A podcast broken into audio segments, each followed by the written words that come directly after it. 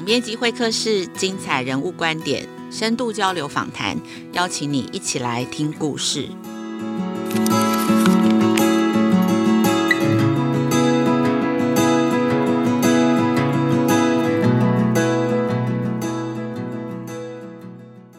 各位亲子天下和翻转教育的听众朋友们，大家好，我是这一集总编辑会客室的代班主持人，亲子天下副总编辑苏戴伦。啊，大家应该都知道哦，台湾的社会现在正面临着少子化的剧烈冲击。但是，我想请听众朋友们猜猜看，你们知道台湾步入少子化已经有几年了呢？答案是，其实已经至少有三十七年了。台湾是从一九八四年，大概是民国七十三年开始，这个妇女的总生育率就低于二点一。那根据联合国的定义，这个呃，只要生育率低于二点一以下，就是叫做低生育率。那什么叫做二点一这个数字？为什么是低生育率呢？因为这个数字代表就是妇女平均一辈子她的生育子女数不到二点一人。那这个二点一就是所谓的人口替代率，所以他当他的这个生育子女数是少于这个人口替代率的时候，其实就已经开始走向呃低生育率，也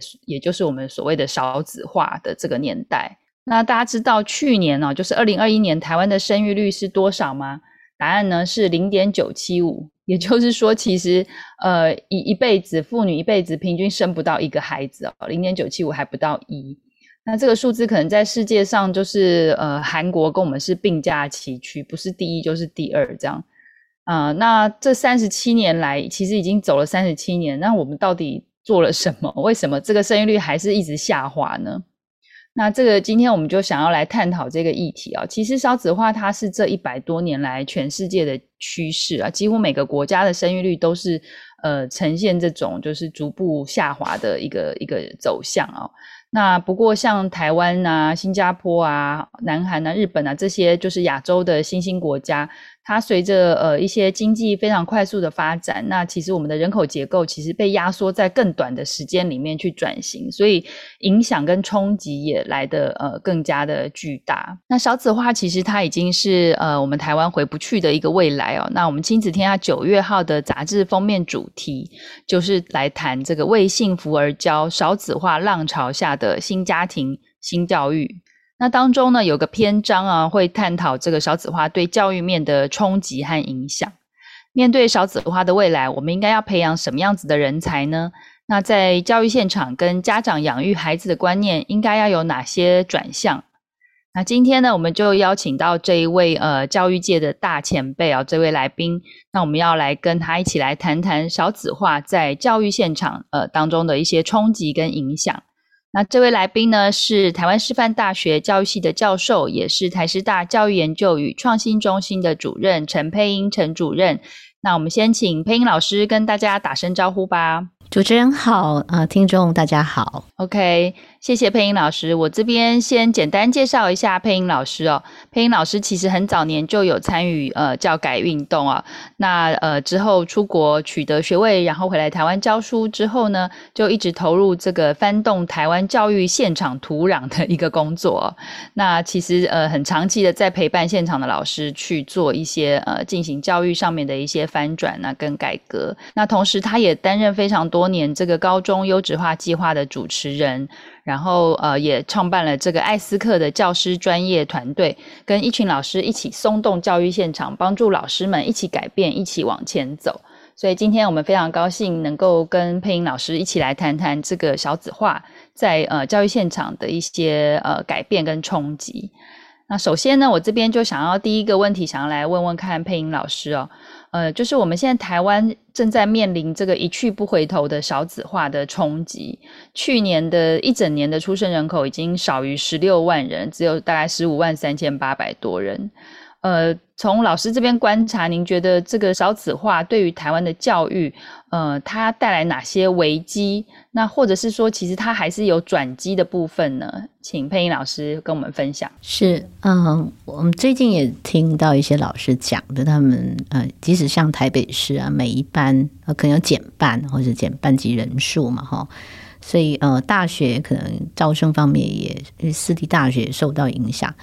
但我们刚刚讲在提这些问题的时候，我们都会认为是减班啊、减班级人数啊，啊，或者提高生师比。所以就是说，我们在谈这问题的时候，还是有原来的呃这个结构。哈，那结构说，原来比如说。我那个年代是三十二万人口，同一个年龄层三十二万人口。哇，现在是现在 都不到。对，是其实就变化真的很大。它变化很大，我觉得是呃，在结构面啊、哦，它本身就已经不一样。我们过去用量的概念去思考很多问题，我们刚刚讲的是量的概念。但如果转成值的概念，到底怎么思考？我觉得是一个呃，很挑战我们对问题的一些界定。跟看事情的一个切入点，也就是说，我们在一九九四年那时候有四一零教改大游行嘛，好，当时候的带领的其中一位教授是黄武雄教授嘛，哈，他有提出来怎么样有可能就是把学校变小，好，当时大家觉得是这个有点遥远哈，因为是经济效益啊效率的问题嘛，可是现在想想说，如果到现在只剩下不到十六万人口。说不定小而美，哈，就是小而美跟这个品质的概念会比较有关系。也就是说，我们过去以学校班级为单位的这个思考，或许有机会再重新想一想，学校的一个环境应该是什么样？好，那这是其一啦，哈。其二，因为疫情的关系，呃，也让我们看到说，呃，所谓的学校可能也不是有实体。那样的一个学习环境，那如果把这个资讯科技也带入的话，我们可能想一下说，哎，这种班级为单位又是个别化的这两个很不一样的一个思考点啊，它所带来的一个对学校啊、对师生关系、对班级、对学生学习，甚至对学习内容也会有一些翻转的可能啊，因为从这个量转质，甚至这个。呃，数量本身从数量的减少，或是怎么样调整，其实可能无法回应我们现在少子化的一些状况。那小而美或怎么样带好每个孩子，一个不能落掉，好，说不定是我们在未来思考整个社会发展哈，这个人才培育以及未来抚养率等等的一些问题，可能都会有关联啊。那所以怎么样去重新思考学校班级，还有我们讲的学习的内容跟方式？可能也会因因为这个少子化带给我们从根本性想想跟思考，怎么让学校这个转化才是好的，这样也符合未来人才培育的那样的一个呃思考。是是，老师的意思就是说，像如果过去我们人口多的时候，班级人数多，都是大学校，我们就是用这样子的一个教法。那呃，因为少子化，在现场就已经面临了这样子的呃，基本上连班级人数就是都都不一样了，班级数也减少了，所以就迫使我们其实真的要去在呃教学上面啊，或者教育的面向上面做一些改革跟变革。所以这未必也不一定是就是一个呃，好像问题点或者是一个坏处，就是迫使我们去思考转型的一个意义嘛。好，是呃，比如说我们讲，假设我们认为一个孩子都不能落掉，说不定五百人的学校变成大小，概念转了，对吧？你要照顾到每一个孩子，因为从小学开始，甚至我们可以打破年段、年级、年段的概念啊，这些都是在结构跟组织方面会做一些调整。那五百人叫大校，为什么这么说？因为要让每一个孩子都被认识啊。那可能我们讲在品，所谓的品质是每一个孩子他的一个学习进程、他的状况啊，或者全校性的每个孩子校长都认识，这样我们才能知道怎么样去协助个孩子。这一个孩子不能落掉的意思是这样，不管他在哪个学习起点，他过程中遭遇什么样的卡关，我们都有办法去协助孩子。完成他该完成的一些学习，更了解自己。好，对于所谓的呃变化本身，这过程当中，我们设计很多，就是他对变化本身就如喝水一样这么平常。好，那就是这个是我们在谈到所谓的新的这个时代，如果改变跟变化是需要能够在整个学习过程当中埋下，而且一个孩子不能落掉小而美的时候，说不定五百，我们接近五百人就是大小。那这概念本身如果转过来了，可能对很多我们在系统的一个设计啊，还有这组织分工的设计，等等，都会有一些不一样的思考。是是，我们也跟听众朋友分享补充，就是刚刚老师提到那个大校的概念哦。其实我们这一次因为做这一次的九月号的封面故事，我们也去呃再去查了一下呃所谓就是台湾的一些班级数的数据，我们发现其实全台湾好像六个班级以下的这个学校，国中小。其实已经占大概三成七左右，百分之三十七，其实这个比例算是蛮高的，呃，一个比例了。所以其实大家整个规模啊，学生都在缩小，我们真的是应该要去思考怎么样子去，呃，在教育面向有一些调整啊。那接下来呃的问题，就也想来听听看老师的一些见解啊，因为我们这一次的这个封面故事里面，我们有特别针对家长的部分有做了一些调查，我们呃用网络问卷的方式访问了大概一千三百多份的这个呃家长的问卷的回函呢，那其中我们就问到一题，就是说问家长说，诶，您希望在这个孩子完成学习阶段踏入社会以前，在学校里面可以教会他们哪些能力？那在这个总共呃，我们大概提供了十几个选项，然后让他们去复选，诶，就发现排名在最前面的很多都是所谓的非认知能力啊，包含第一名是人际相处的能力，然后第二是批判思考的能力，第三是呃认识并且发挥自己优势的能力。那反而是我们传统呃看到的这个学科学习的能力啊，或是接轨职场的这个能力。这个都是在倒数的，就是 只有百分之十一的家长觉得，呃，学科学专业学习能力是很重要，这样，但反而是人际相处六成多认为是最重要。这个部分，老师，呃，您在这么长久在教育现场，有什么样子的观察跟想法呢？这个是还蛮符合现在的一个。呃，世界性的脉动或者是变化哈，比如说我们用世界经济论坛啊，这二零一五、二零二零、二零二五的的这个领导人才哈的能力哈，他的能力的一个前十名的排序的话。那我们这边看到像人际相处、批判能力啊、认认识自己、发展优势啊、自主啊、情绪管理、错容错力啊等等，他的确是是进入那十名的。反而是那个学科是专门知识，反而是不在那里面。那好像有一个吊诡，就是越清楚、越被标准化、越能定义清楚的这些能力，似乎哈，似乎是变成在这个变化多端哈。就是要常常调试、强调敏捷的这个时代里面，它可能是比较后面，或是它可能被人工智能比较容易去取代。好，越标准化越容易被取代和取代这样。那像李开复他们讲的，这五秒钟啊的 可以做决定的，可能都会比较容易被取代。所以呃，我们在谈到这个前面的叫非学业哈，它也其实有一部分是跟社会人际情绪的能力有关。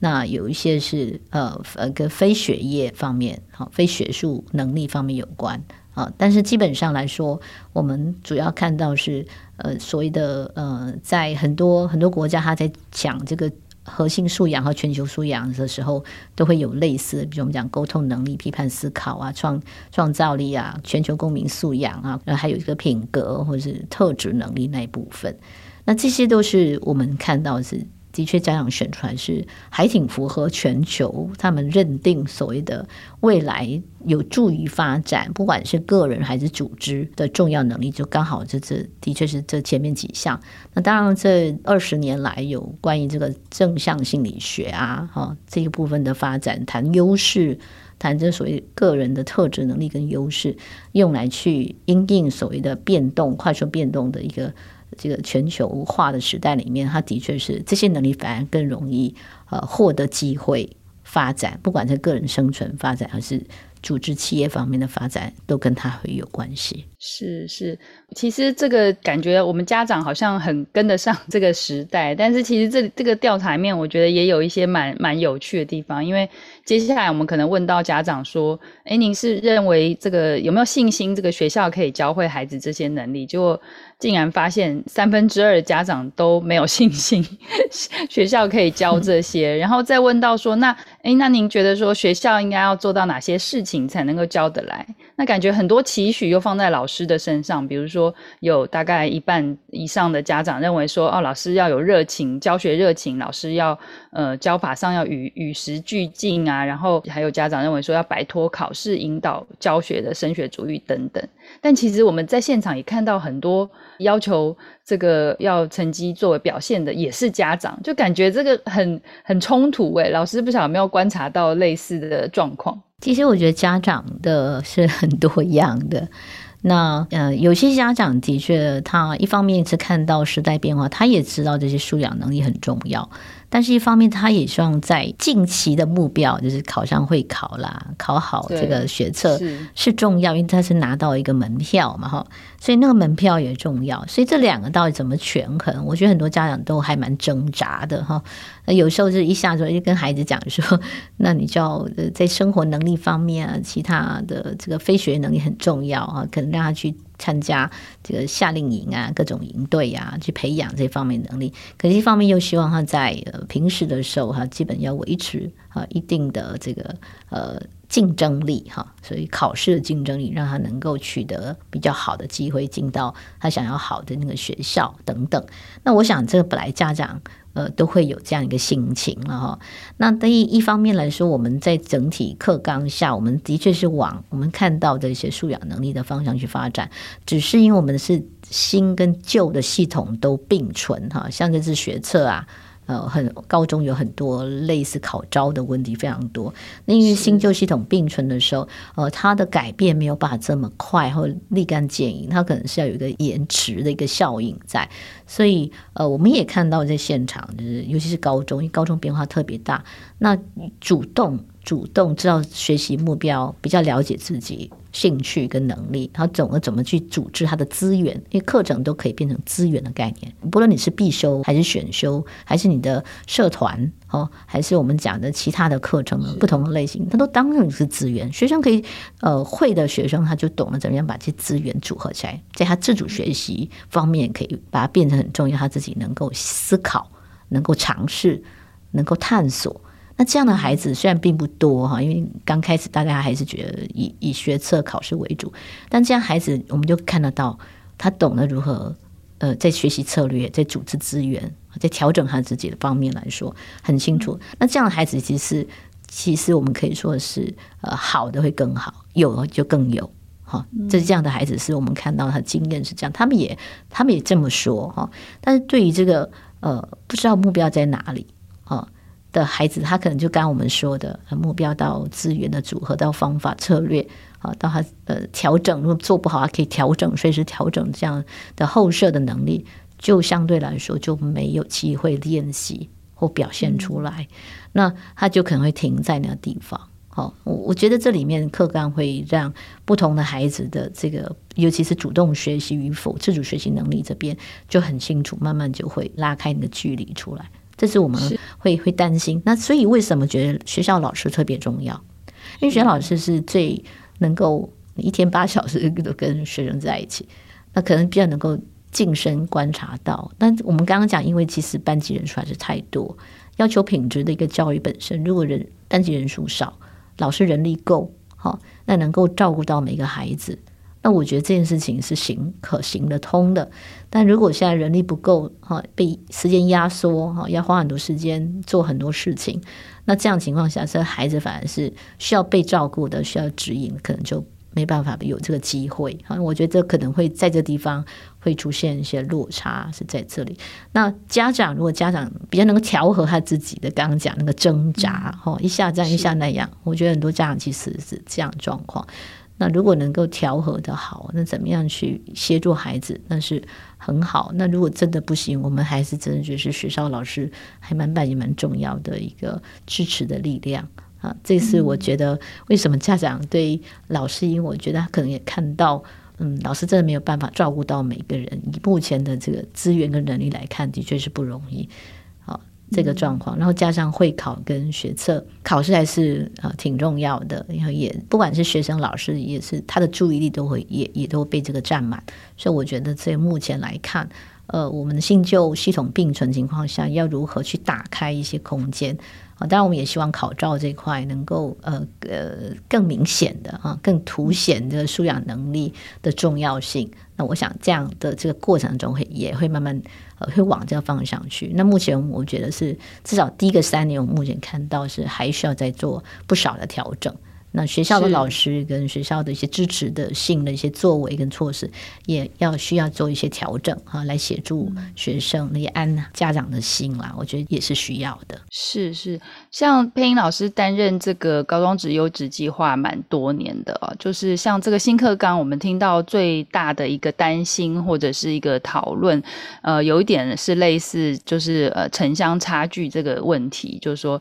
呃像这样子的设计，比如说像老师刚刚提到学生。要更清楚知道他自己呃想要什么，他能不能够组织所有的呃在环境里面学习的各种的呃资源啊、能够有自己的方向，这个是蛮重要的。但是呃担心的声音就是说，那呃像在城乡上面，他们是不是会拥有这个资源的限制，或者说在学校方面或者是老师方面，他可能有会有没有办法引导带领学生这个部分？这老师，您的观察会是什么？呃，我觉得可以分量跟质两个两个面向来看。量部分我们会觉得，哎，你班级少嘛，你乘以一点五哈，那多元选修课程就不多哈，所以用量概念。但是其实学生想要修的课程或他符合他的兴趣、形象、能力组合等等，其实不是多的概念。而是 fit 的概念，对他来说刚好合适，适、嗯、性的概念，对对，是刚刚合适，所以变成说，对于适性这个本身的资源跟来源在哪里？哦，他不见得是由那个学校的老师，因为我知道有很多学生讲，他想要学东西，学校没办法给，哦，即使大校也是一样。哦，不是只有偏向，所以变成怎么样去媒合，怎么样去了解之后，怎么样找到资源？那我觉得是可以。我们未来，我讲国教署教育部也非常努力，我们未来会在呃非同步和同步的这些课程、跨校选修等等，怎么样利用。这个学习内容就是资讯云端的，是学习内容资讯科技的一个带入，我觉得这是目前可以想到，如果加速一点，也许是可以提供呃学生这方面。因为我也有访问到学生是离岛的，他就就就会懂得怎么样去参加呃夏天的夏令营啊，然后怎么样去找到一些资源呐、啊，他自己人找，也不是家长帮他找的。好，那他也知道城乡差距，他意识到这个问题。然后他就懂得怎么样去学习，于是英语方面的学习有很多管道啊，他就不会局限在学校里面的课程跟老师。那这样的孩子是少数，但是他他即使在离岛，他一样可以。哦，在很多方面是组合他自己的资源，跟找到他的这个方向，以及怎么样让他的这个优势哈，可以透过学习不断的最大化或是加大这样子。我想这是学生懂得的时候，他就知道如何去找。那学校老师如果知道，他也会愿意帮忙。就是即使像离岛好像有一个空间上的一个隔离，但是我觉得这不是最主要的的阻碍。反而这个我觉得是呃。主要是让学生知道他自己要什么，然后我们怎么样协助哈？老师如果知道他如何透过更大的系统来做这样一个媒合跟提供哈，我认为是还是可以办得到。只是说这样一个呃，不要老师一直找，有没有可能有一些平台好，有些资源呃，他已经有一些架设好了，那也让呃所有的学校的老师知道，也让学生知道。那这种单一入口的网站、资源网站或其他方面，未来如果可以可以做这样的一个建制，我觉得对学校老师和学生来说，呃，也是很好的一个呃资源。那我们讲从值的概念来看，是主要是适合他的才是重要，而不是很多很多是重要。是是是，尤其是刚刚讲到这个，其实，在疫情之后，大家更习惯用一些科技工具啊，上网络啊，各方面的。那这些可能就更不是借口，就是阻碍地理环境这些，可能就更不是阻碍我们学习的一些理由跟借口。因为可能全世界都是你的教室，因为你的这个呃，如只要是网络可以通的地方，其实都可以找到资源。那这重点就是，可能我们要让孩子、让学生知道，呃，这些资源都是有的，你要怎么去。筛筛选跟呃选择适合你自己的方向的部分，是的，是的，嗯。是，那最后一个问题，我想要来问一下，跟老师请教一下啊，就是其实刚刚就提到我们的这个呃整个人口结构这个少少子化，然后再加上其实从大概去年还是前年开始，台湾人口整体都已经是负成长了哦。那这个以后可想而知，就是我们的这个抚养比例，就是劳动力人口减少了嘛，所以要抚养的老人或幼儿，他的这个比例就会节节升高。那您在您看来，就是我们台湾未来需要什么样子的人才？那呃，以这个以终为始的概念之下，我们的这个家长或教育工作者应该要有哪些准备呢？这个好大的问题了，感觉国防问题了。我其实嗯，从一个有些小国，像拉脱维亚那边的国家，他们也有类似提过类似这样的一个概念，就是小国嘛。然后事实上。本身呃，抚养率的问题，又加人口少，那怎么样去面面临这些、面对这些或应应这些问题？那我想，这是从效率跟效能来看，是事实上是怎么样让每一个呃学生，刚刚讲不能落掉哈，所以怎么样让他在学习的这个部分，能够在 well being 那一块，就除了他自我了解，这边有谈到就自我了解。然后他本身选择他的一个发展，哈，跟他自己或跟这这个未来社会发展是是有关系的。然后，呃呃，首先是他本身要能够好，哈，然后怎怎么样去在他个人发展未来社会的这发展当中是可以呃相搭配啊。那这个是我觉得是应该是基本。那另外当然是从系统制度面。呃，像我们呃北欧也开始实实施一些就是基本工资吧，哦，就变成说基本工资用国家的力量或整体社会力量去给一些基本生存的需要。那呃其他的那种呃创造力或其他的工作的部分，是为了去解决一些社会整体所需要部分，也包含我们讲的。整个人口的抚养那些，所以可能未来可能不是个人维生的部分而已，它实际上可能要透过整体社会系统去思考这个问题，就不能把它变成个人问题。我觉得是一个社会整体跟系统问题，怎么去解决？目前应该很多国家还在思考这个部分，所以我在想，我们至少在教育部分，我认为是一个孩子都不能落掉，可能是我们未来很重要的教育价值跟原则。那一个孩子不能落掉，就回到我们第一题，刚前面那一号有讨论过的，我们在对于学习是什么，对学校是什么啊，本身要重新思考，然后怎么样去呃满足哈每个个体发展过程当中所需要的一些滋养。那这个滋养本身对他成为他一个想要成为的人，这件事情是重要的。是是两个方面。给家长老师有没有什么样的建议呢？我想家长的焦虑是可以理解的，但是我们的过去的经验可能没办法给孩子。我们的经验是过去式的，所以要能够跟孩子一起，呃，跟他一样那个角度去看未来，然后给他支持。我想这件事情重要的，因为你你现在逼着他去学什么、完成什么，在未来不见能够对应得上。哦，哎，我们刚刚讲学科那些东西，他可能都会改变。所以我想跟孩子一起认识，用他的眼光去看，跟他一起看未来。对我们的担忧跟焦虑，这是难免。但是我们要怎么样去管理好我们在那个部分？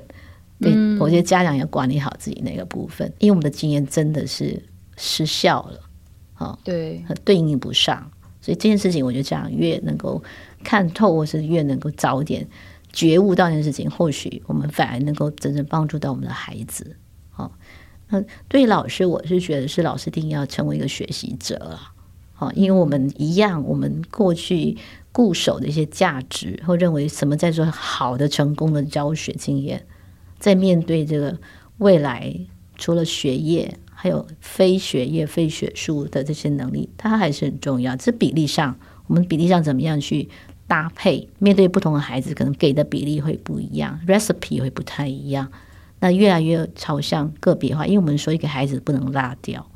那个别化是非要走不可的一条路。那我们要成为学习者，我们怎么样去改变啊？改变我们的跟学生的关系，还有改变我们教学的一些方法。那这些这些事情是老师要先呃知道自己要转换成个学习者，然后跟同才伙伴一起共同学习，我们找到呃比较好的方式，一方面为我们自己好，一方面也为我们下一代和学生所需要那个部分，呃，给他呃足够的支持，因为他们面对的未来的挑战可能超乎我们想象。啊，呃，这件事情应该是我们可以共同去面对的。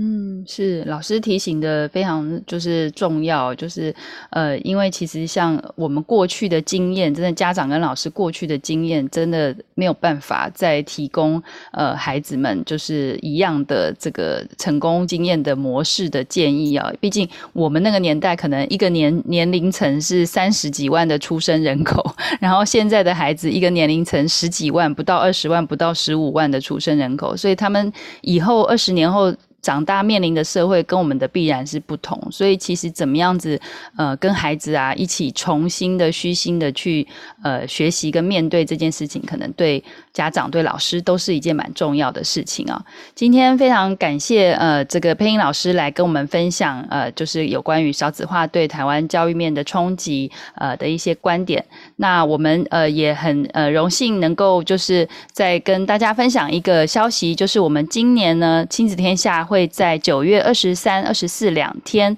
举办这个教育创新国际年会。那今年的呃年会的论坛内容非常的丰富啊。我们呃除了刚刚跟佩英老师聊的这些呃题材以外呢，我们还有邀请到一些国际的大师，包含多元智能之父 Gardner，还有这个父母的语言作者苏斯金医师，还有这个学习的革命作者佐藤学教授。那非常的丰富跟精彩。如果还没有呃报名的朋友们呢，都欢迎在我们的节目资讯里面找到这个活动的一些连接。好，那我们就谢谢配音老师，我们先跟听众朋友说拜拜喽。好，谢谢主持人，谢谢听众的聆听，感谢大家，谢谢。好，今天非常感谢大家收听总编辑会客室节目呢，将同步上架在全新的翻转教育 Podcast，每周一跟周三呢都会更新节目，欢迎大家。订阅收听亲子天下 Podcast，周一到周六谈教育、聊生活，开启美好新关系。欢迎订阅收听